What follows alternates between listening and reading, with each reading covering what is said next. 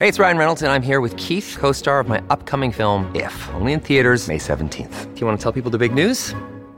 All right, I'll do it. Sign up now and you'll get unlimited for $15 a month in six months of Paramount Plus Essential Plan on us. Mintmobile.com slash switch. Upfront payment of $45 equivalent to $15 per month. Unlimited over 40 gigabytes per month. Face lower speeds. Videos at 480p. Active Mint customers by 531.24 get six months of Paramount Plus Essential Plan. Auto renews after six months. Offer ends May 31st, 2024. Separate Paramount Plus registration required. Terms and conditions apply if rated PG. Another day is here and you're ready for it. What to wear? Check. Breakfast, lunch, and dinner? Check.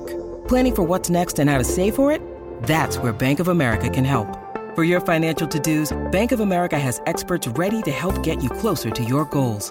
Get started at one of our local financial centers or 24-7 in our mobile banking app. Find a location near you at bankofamerica.com slash talk to us. What would you like the power to do? Mobile banking requires downloading the app and is only available for select devices. Message and data rates may apply. Bank of America and a member FDIC. When you need mealtime inspiration, it's worth shopping Kroger, where you'll find over 30,000 mouthwatering choices that excite your inner foodie. And no matter what tasty choice you make, you'll enjoy our everyday low prices, plus extra ways to save, like digital coupons worth over $600 each week. You can also save up to $1 off per gallon at the pump with fuel points. More savings and more inspiring flavors make shopping Kroger worth it every time. Kroger, fresh for everyone. Fuel restrictions apply. Welcome to the New Books Network. Hello, everyone, and welcome to the New Books Network. I'm your host, Catriona Gold. Today, I'll be interviewing Eugene T. Richardson about his new book, Epidemic Illusions on the Coloniality of Global Public Health, which was published with MIT Press in 2020. Eugene Richardson is uh, assistant professor of global health and social medicine at Harvard Medical School, visiting faculty at the University of Global Health Equity in Butaro, Rwanda, and chair of the Lancet Commission on Reparations and Redistributive Justice. Welcome to the show, Eugene. Thanks so much. It's a pleasure to be here. Well, I'm very excited to be talking to you about this book, which is absolutely fascinating. So, I want to start out first uh, by asking because it's pertinent, if you could tell us a bit about yourself. Sure. Uh, well, I am uh, American, born in New Jersey, grew up in Florida. Um, and I guess I'd say I, I, really started getting involved in uh, global health um, after I finished undergraduate. Um, uh, I I went on a mission with uh, Doctors Without Borders to the Sudan, and this is before I went to medical school uh, because I had studied microbiology. I was able to work as a lab supervisor at one of the field hospitals there, and um, it was a pretty uh, uh, the experience left a lot of impressions on me. But I think this is it was where I first started seeing what is this double-edged sword that is aid and humanitarianism and global health. Um, and what happened there was um, we were working in the southern part of the country, and this was before South Sudan had, had gained its independence. Um, and we were working at a field hospital in a place called Bentiu. And the reason that field hospital had been set up was mainly because there was a large camp of internally displaced persons. So that is essentially refugees, but, but within a country. Um, and uh, a lot of these people had lived more north, but uh, there were uh, Arab militias and mujahideen from the north that had been burning them out of their villages and sending them south. And uh, they were doing this so that the Chinese could do oil exploration in those areas sort of uninter- uninterrupted. And then the oil was piped up to the uh, Port Sudan. Um, and as the people, you know, were you know, lost their livelihoods, lost their cattle, they were sent south and would come to these camps where we would take care of them for things like you know TB, malaria, uh, leishmaniasis, acute malnutrition. Um, and I got to be friends with some of the doctors at the military garrison nearby, which is you know serving the North's military, because this was basically a front line between, in a civil war between the uh, North and South. And they told me that MSF or Doctors Without Borders was part of their military strategy. You know, I thought to myself, whoa, what, what do you mean by that? And they said, well, um, you know, because we uh, you know want to do that oil exploration were you know sending people out of their villages and uh, you know you are taking care of them in these camps you're basically curing disease curing malnutrition but you're also hiring people paying nurses $100 a month which can support up to 40 you know extended family members um, and so a lot of these people are not you know hitting rock bottom enough that they would join the spla the southern people's liberation army so it's like this strategy actually helps our enemy ranks from not swelling. So you're you are part of our military strategy. I thought, wow, I, I never knew that you know there was such political lens humanitarian work could be used for. You know, in this sense, it's a form of internal colonialism, um, as as we would call it. Um, and so, you know, I was obviously very naive at the time because you know if I had read, I would have known that you know from Biafra to the, the Hutus in, in, DRC after the Rwandan genocide, there are many ways that, humanitarian missions have been used for kind of geopolitical ends. Um, but this was my first real experience of it to see that okay, this uh, you know aid humanitarianism is a kind of a two-edged sword. But then I started reading more and and working more in the global South, and you know, in reading people like Kwame Nkrumah who said as early as the 1960s, you know, uh, aid is a revolving credit where a little bit is given in to continue a, a huge amount of extraction that comes out. So for me, Sudan was like a, a, sort of a microcosm of that because it was an internal colony. But um, you know, when you started looking at bigger development projects, uh, you could see that um, you know development is almost uh, you know, I've come to see it as a farce, essentially. That, um, and if you look at the statistics, I think it's easy to to prove that statement. Um, let's use the continent of Africa. Um, there, the stats from 2017 are something like, you know, 60 billion dollars, or I think it's yeah, 60 billion dollars went into the continent in the form of aid, loans, and remittances. And 200 billion dollars came out in illicit financial flows. This is not, you know, repatriation of profits. This is illegal theft of money through tax evasion, trade misinvoicing, resource theft. And so the, the continent is a net creditor of something like 40 billion per year to the global north. I mean, they are developing us. And so the idea that we have this USAID, United States Agency for International Development, is is a total farce because really Kwame Nkrumah's words ring true. A little bit is being given, and it's disguising what our corporations continue to do, whether it be via mining, logging, um, all sorts of industries that uh, uh, extract through uh, illicit flows. And and that's why I'll say something like, you know, the Panama Papers to me were a huge global health intervention in the past five years because they're really starting to lift the lid on this neo-colonial extraction. And so to finish the story, you know, I, I initially saw aid and development as a way to disguise this extraction. I think that's been written a, lot about. But what I further came to notice was that even what we call global health science, like the, the public health work we do there, um, aids in this cover up. um, so, what we think of as an objective, value free, neutral public health science is actually part of this apparatus of disguising, uh, you know, uh, illicit flows to the to the global north. And so the book is essentially about not the aid part of it, but how what we call um, uh, public health science, epidemiology, things like that, how that abets uh, continued neo-colonial extraction. And I just use a variety of examples of, you know, this may look like a neutral scientific project, but here's how it uh, aids this continued system of extraction. Um, and yeah, so that's, you know, 20 years later, that's where I arrived. All right. So, I mean, okay, so the, the intervening 20 years, um, was there anything in particular that prompted you to, to of write this book? You know. Here mm-hmm. now. I guess that's that's what I'm curious about how you came to write it. Yeah, I think you know part of that story is also before I went to medical school, I I had done pre med as an undergraduate, but really did not see um, doing clinical work in the U.S. as what I wanted to do for 100 percent of my life. I I you know was thinking about how um, you know, more globally, I guess you could say. And that's when I started reading Paul Farmer, who is my current boss, and um, you know, learned about how uh, you know it's not just the the biology that makes people sick, right? You know, a virus jumps into a person, makes them sick, a tumor forms and makes them sick from cancer.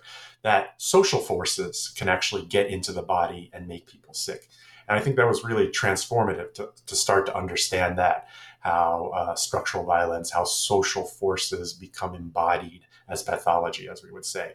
And that got me really interested in um, you know getting back on the med, med school path, but also um, you know pulling into that that path ways of, uh, of understanding, you know, the, the, the social determinants of health.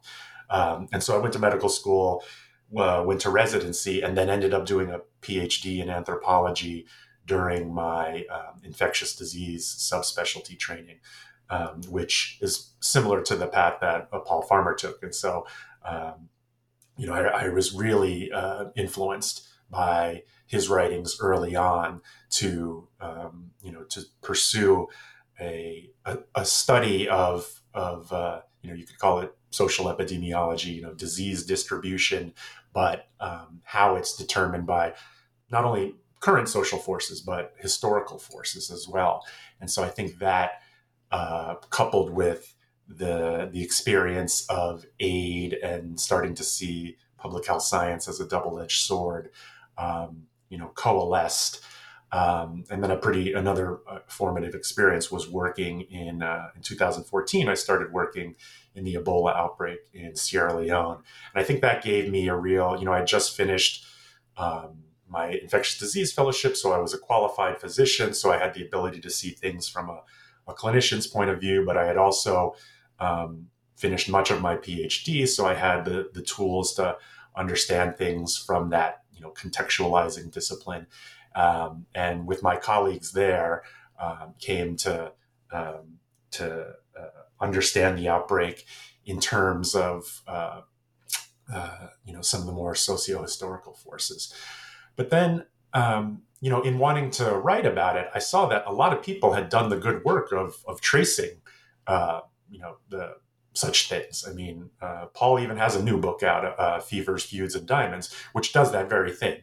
Is the colonial history of how uh, you know that set the foundation for weak health systems and and uh, you know a large Ebola outbreak in West Africa. And so I thought there's people much better than me writing about you know using empirical data, using historical evidence to demonstrate um, how outbreak like how outbreaks like this uh, you know evolve from colonial legacies. And so I thought I'd like to speak to uh, another audience, um, uh, maybe more the practitioners that are involved in you know studying and and accounting for and uh, and working in these outbreaks. Um, and the reason the book takes the form that it does, which is very experimental and there's a lot of different um, uh, you know heuristics from flash fiction to reverse ethnographies to counter hegemonic, modeling is that um, you know what i'm what i'm giving is sort of a critique of modernity right is that you know the idea that we can come to these objective views of, of why things happen, of why this outbreak happened, of, of why this person got sick and this person didn't get sick. There are many ways of, of, of parsing health phenomena. And so I kind of uh, I approached the book experimentally to sort of rattle that up, to to rattle up our Western tradition uh, of that you know science can get us to a objective, neutral description of of uh, you know what we see, what what we see as far as social phenomena. And that's that's where the um, the cover of the book comes out of. Um, the, the cover is essentially a play on Plato's cave, um, and uh, you know, I can talk some more about that if you'd like. Yeah, I'd, lo- I'd really like to hear more about the cover. I was intrigued by it, and then when I saw that it you commissioned it, right, you or con- conceived of it, and yeah, mm-hmm. and I was. I was trying to work it out before I started reading the book. Obviously, I know you're not supposed to be judging the book by its cover, but if it's, you know, when it's a cover this fascinating, I think maybe a bit of leeway. But yeah, I would love to hear more about it. Yeah, so I had made a very crude drawing of this, and an artist here in the Bay Area, Lena Gustafsson, made it into the very pretty uh, cover that it is. And so I'm in debt to her. Um, and it essentially, you know, Plato's cave uh, is is this uh, the allegory of the cave is that there are prisoners stuck in a cave and they're chained to a wall, and all they can see are these shadows on the wall because behind them other people are walking with like uh, figurines and there's a fire that projects the the um, the shadows onto the wall. Um, and then one of their lot you know usually it's thought of the philosopher or in my case i guess it would be the social scientist is able to sneak out get up into the real world and say oh my god this is what things really look like. And then they come back and they say this is what you know you're just looking at shadows on a wall. This is what reality truly is. And so that's kind of a tradition we've inherited that there is always this objective way of describing things and is what i think it what powers social science you know the, this idea that when we look at social phenomena we can come up with an answer that re- reflects that reality and I have a you know very you know different opinion on it, you know, which stems back as far as you know the the neo-Kantians, which would say no, there's a there's a very big difference between the natural sciences and the um, and say social inquiry, and not that one's better than the other, but they're very different forms of inquiry. So that um, you know, natural science is looking for more causal explanations, more laws that you know are are unchanging. So three quarks make a proton and and masks prevent viral particles from entering your body and uh, tobacco uh, is a carcinogen and can cause cancer. But when you're talking about actual social phenomena that say that is in, um, something that involves human behavior that there can be no um, laws there's no equations that will tell us you know how people are are acting uh, in the future. What there is is interpretation um, because social phenomena are so complex. Um, our attempts to reduce that complexity through models or descriptions will always distort the reality of it. And we have to make choices about what um, what variables we're going to use, what methods, what modes of interpretation we're going to use. And for me, that is not scientific. That is actually um, that is more of a um, you know falls under an interpretivist line.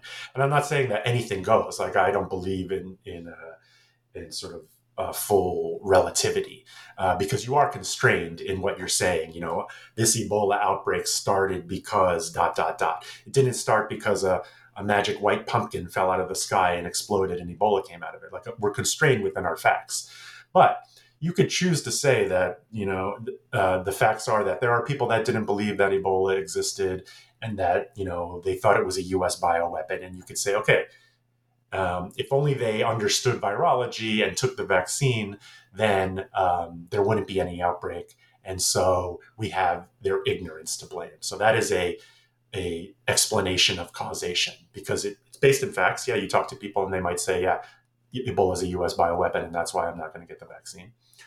Or you could talk to them further and bring some history into it and see that you know there is a habitual distrust of uh, you know foreign interventions in a place where over 200 years people have had their hands cut off for not collecting enough rubber.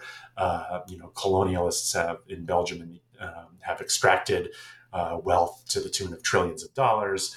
Um, the U.S. has, uh, you know, uh, uh, was involved in killing their first elected prime minister and installing a puppet dictator in Mobutu, who took a little bit of money from the US and then allowed our corporations to run rampant in resource extraction, which they continue to do. Uh, you know, where I was working in North Kivu, uh, there's a company, Anglo Gold Ashanti, uh, which is a foreign entity, takes about 93% of the wealth from the gold they extract, leaving just 7% for the country. Um, you know, the, the chief shareholder of that company was um, John Paulson, who gave $400 million to Harvard, and now we have the Paulson School of Engineering. So the, the, the net of extraction continues to this day, and it continues to, you know, my front door at Harvard. And, and this is, you know, this is what I'm, I'm trying to do. And, you know, uh, others have done a much better job of it. But tracing the determinative web of this continued extraction, um, you know, it's not lost on the people there. And so it, it, it's a, it's very logical. It makes sense that um, you know they uh, they would not trust you know foreign interventions in, into the outbreak, and that's another explanation that is based in facts, but has more of an eye towards social historical justice instead of just neoliberal individuality, and that's what I mean by uh, you know the the, the cover, which is essentially uh, a bunch of caves, or I call it a warren. Um, so that there's not just one cave that you know uh, people can go to and, and and have an idea about what's going on.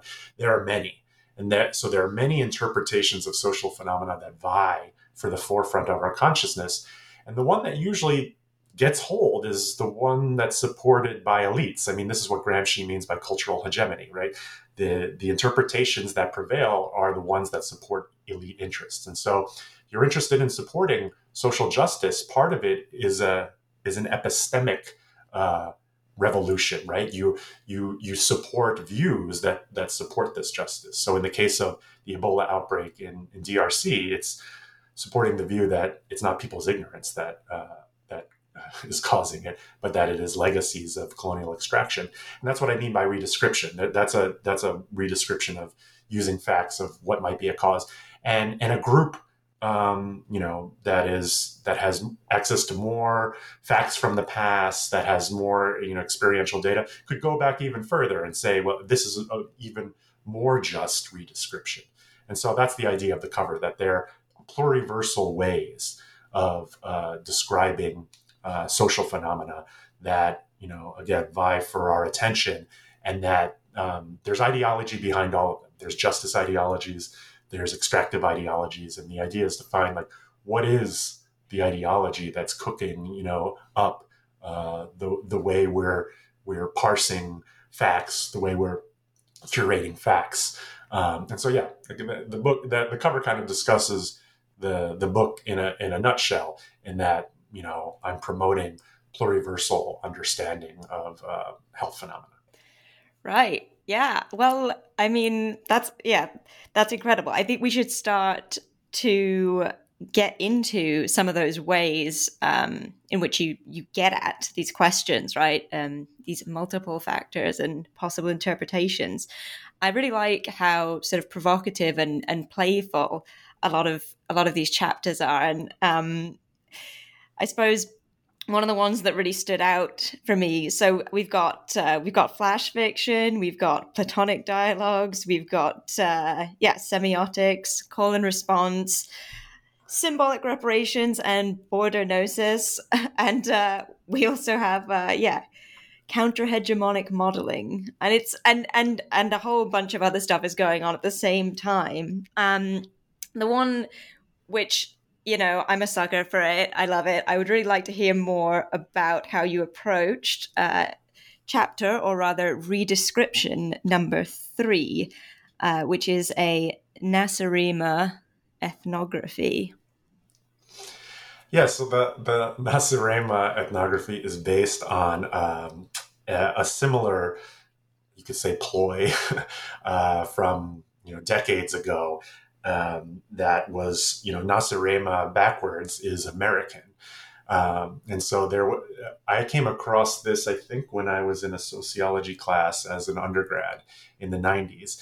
And essentially, it's a ethnography of Americans, but, you know, it, it takes, it takes a little bit to realize what's going on there, you know. Um, but it is it's like uh, you know say an anthropologist from africa had arrived in the us and was describing our crazy rituals. Um, to to kind of help relativize you know what we you know and it's good for students you know what we think as uh, sort of just natural behavior behaviors or natural f- phenomena are actually you know socially constructed have uh, um, history behind them and would seem very strange to people uh, you know, that, not from our culture. So, um, you know, one thing I think is you know strange to people in parts of the world is is that we wear braces, right? And who cements metal to their teeth and undergoes pain uh, for three years to you know you know make things a little straighter? I think in the Nacirema thing they talk about our bathroom rites where we brush with horsehair every day. Um, you know, I'm reminded of there's a great uh, documentary or mockumentary, you want to call it, um, called uh, Babakiueria uh, from Australia. And it's about um, a group of Aboriginal sailors who arrive in a, in a colonial ship to a beach in Australia and land. Um, and there's a you know white people barbecuing on the beach, and they they come up to them and they say, you know, what is this land?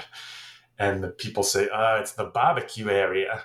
They say, okay, we claim barbecue area in the name of, you know, their their country and then it proceeds out from there as kind of an exploration of like you know what reverse uh, contact initial contact would have looked like and i think that it's helpful in sort of you know um, getting people to understand right the the um, the how things are socially constructed, how there's not a you know not universals uh, as far as behavior or ethics or anything like that.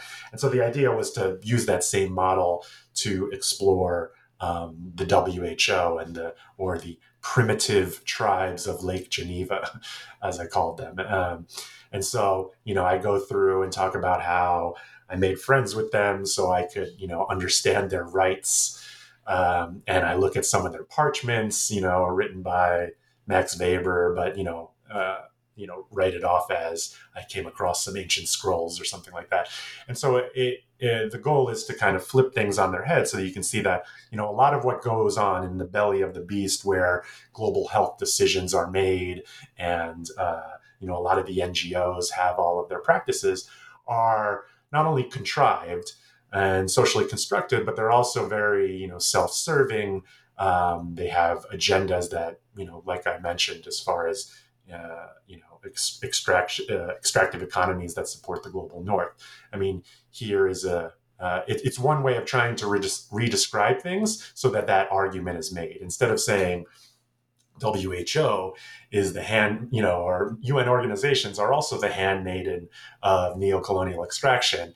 Um, here's a way of kind of uh, exploring it uh, in a in a novel fashion, so that maybe um, the the the categories that we're used to every day um, that we think of as natural kind of get rattled around, so that we see them as uh, you know somewhat more constructed.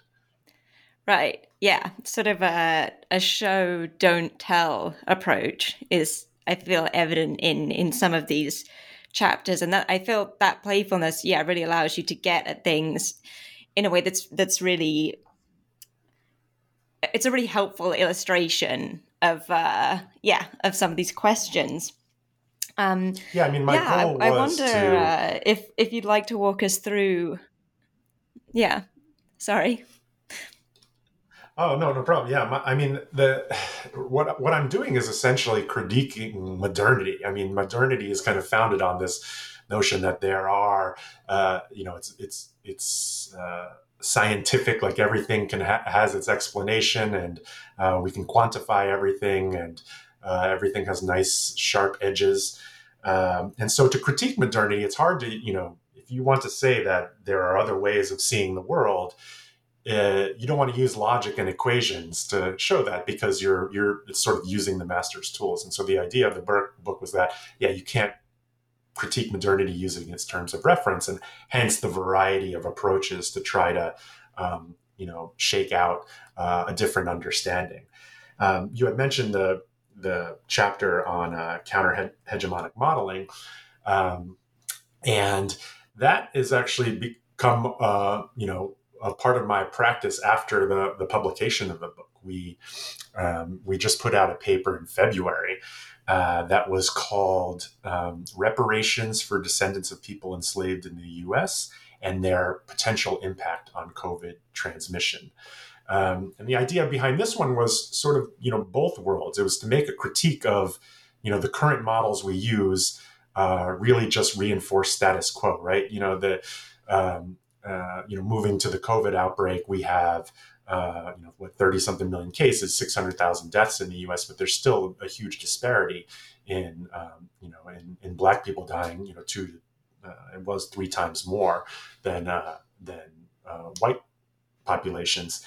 Um, and a lot of the the modeling and the studies and the interventions didn't really take that into account. They would say, let's wear masks, let's social distance, uh, you know, close some businesses, do some stay at home. But there was there was no interventions into risk structure. Why is it that uh, you know uh, people of color were were suffering uh, higher incidence and mortality? And so, you know, if you take Ibram Kendi's definition of a racist policy or even a racist analysis is one that continues status quo disparities, then these then these uh, analyses could be looked at as racist because they're not doing anything to imagine a future where these disparities don't exist. And so that's what we did. We tried to, you know, uh, bring into the social imaginary what would it look like to have racial justice interventions um, and what effect would that have on COVID. And we found that um, essentially eradicating the wealth gap, which is what uh, you know we were calling for in our package of reparations. And the, the wealth gap between Black and White Americans is ten trillion dollars. If that had been eradicated many years ago, we found that our current outbreak would probably be thirty to sixty percent less. I mean, it's a big, it's a it's a big gap, but um, it, you know it's hard to uh, specifically quantify, and that's just through you know. Um, better housing, better ability to social distance, uh, less overcrowded housing, less uh, people you know of color being forced to work in frontline work. Um, and so to me, that was kind of a uh, so that was you know a form of anti-racist modeling, and it it draws from the book in that it's trying to um, explode current approaches, you know, the status quo approaches to to interpreting global health phenomena, which the book argues really just continue to perpetuate that status quo and tries to move into more of the realm of okay well you know we want to continue using these tools what would it look like to actually do some uh, anti-racist epidemiology and so um, that article's out in um, social science and medicine and now we're working on another study um, on environmental racism and covid so, you know, people are starting to show that places with poor air quality have higher incidence and higher mortality from uh, COVID. So, you know, maybe the pollution is affecting the lung lining such that you can get infected more and, and that you can, um, you know, uh, also suffer higher uh, mortality rates.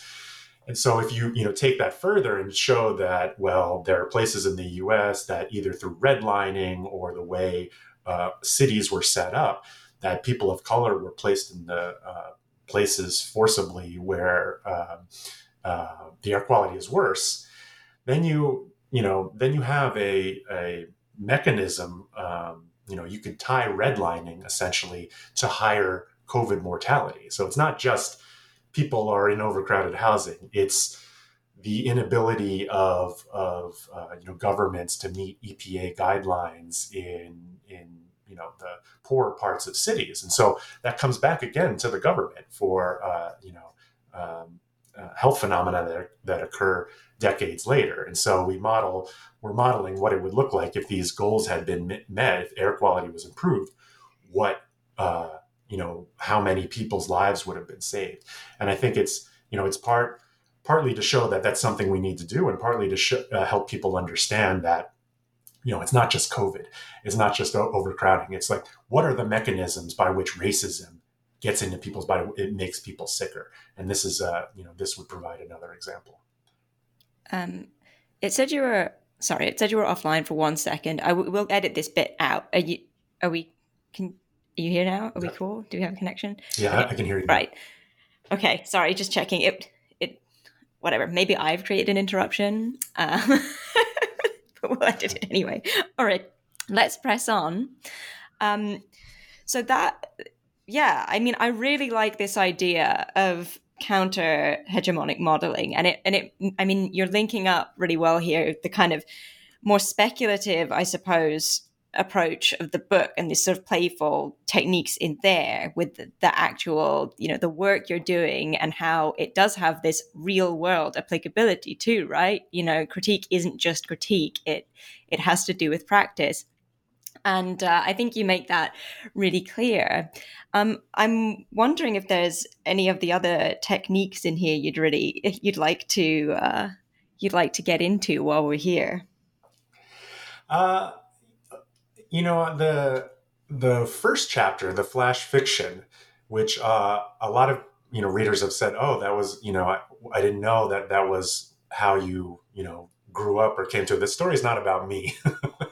um, it's sort of their I, uh, archetypal, I guess, you know, white, liberal, uh, wealthy individual. I mean, maybe there are some elements that I, I pulled from my history, but interestingly, that that uh, uh, you know, just to give a quick description to the uh, the audience, it, it, flash fiction is essentially you know the attempt to tell a novel in under 500 or 1000 words. And they have you know great you know the competitions around the world and there's some uh, really great stories. Um, you know the there's an apocryphal um, i think it's maybe one sentence or two sentences that's attributed to hemingway but i think it came out before and it's something like uh, baby shoes for sale never worn and so it's one sentence, but it's very sad. It's very evocative. It le- allows you to think of all sorts of things that could have happened.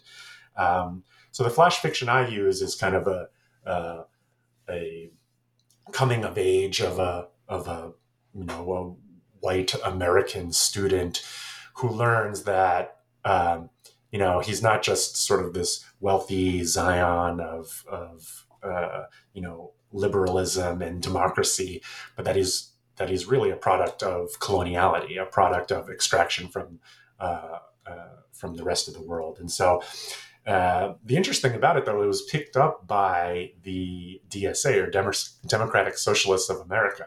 They actually just took that chapter and put it on their website as a blog, which uh, I thought was nice uh, and and was part of what uh, you know my hope for the book that it was sort of this modular thing that people could take and pick little pieces of it that they thought relevant to whatever. And I guess DSA thought it was relevant to kind of shaking people's ideas about, you know, where our, our wealth and prosperity comes from. Um, and so, yeah, uh, that, that to me was a, a, a pleasant surprise uh, when they did that. Um, let's see what else is in there. Um, Oh, and then the, the Platonic dialogue was fun. Um, I mean, I admittedly, you know, there there's critiques of it where, you know, I have basically have a uh, dialogue between Kwame Nkrumah and Charles Peirce. Uh, Peirce is considered the father of American pragmatism, and Kwame Nkrumah is the first president of Ghana and a, a great uh, African philosopher. Um, you know, people have critiqued it for me giving, you know, uh, forming their voices and kind of uh, you know, uh, uh, telling telling the world what they would say if they were alive today. And so uh, I'm sorry for that. But the goal of it was to kind of explain the cover, was to give. Uh, is based on the actual Socratic dialogue where they talk about the allegory of the cave, and just turned into um, a dialogue about what a what a warren might you know if if Plato had written an allegory of a warren, what that dialogue So that was kind of fun. But it also behind it has my I you know ideas on epistemic revolution and you know deconstructing this universal claims to knowledge to welcoming the pluriversal. Right. Yeah. I mean, yeah, there's such such a lot going on here and it's great to know that you're open to um, people sort of taking up parts of it and, and and running with it. I didn't know that the DSA had uh, had republished or essentially, you know, some of it, but that's that's fantastic. Um, yeah, it is. It is. I mean, it's sort of it seems wrong to call the book accessible, given that it touches on so many quite high con- concepts. But also, it is. I think it does function as as a very accessible introduction to to these kind of techniques and ways of critical ways of thinking and you know, as you say critiques of modernity um, so in that sense you know could be quite useful as a course text you know or of course for for the general reader i think this this should have a, sort of an audience beyond beyond the academy um, so mm-hmm. yeah i mean I suppose you've told us a bit about what you're working on now, which is usually my last question.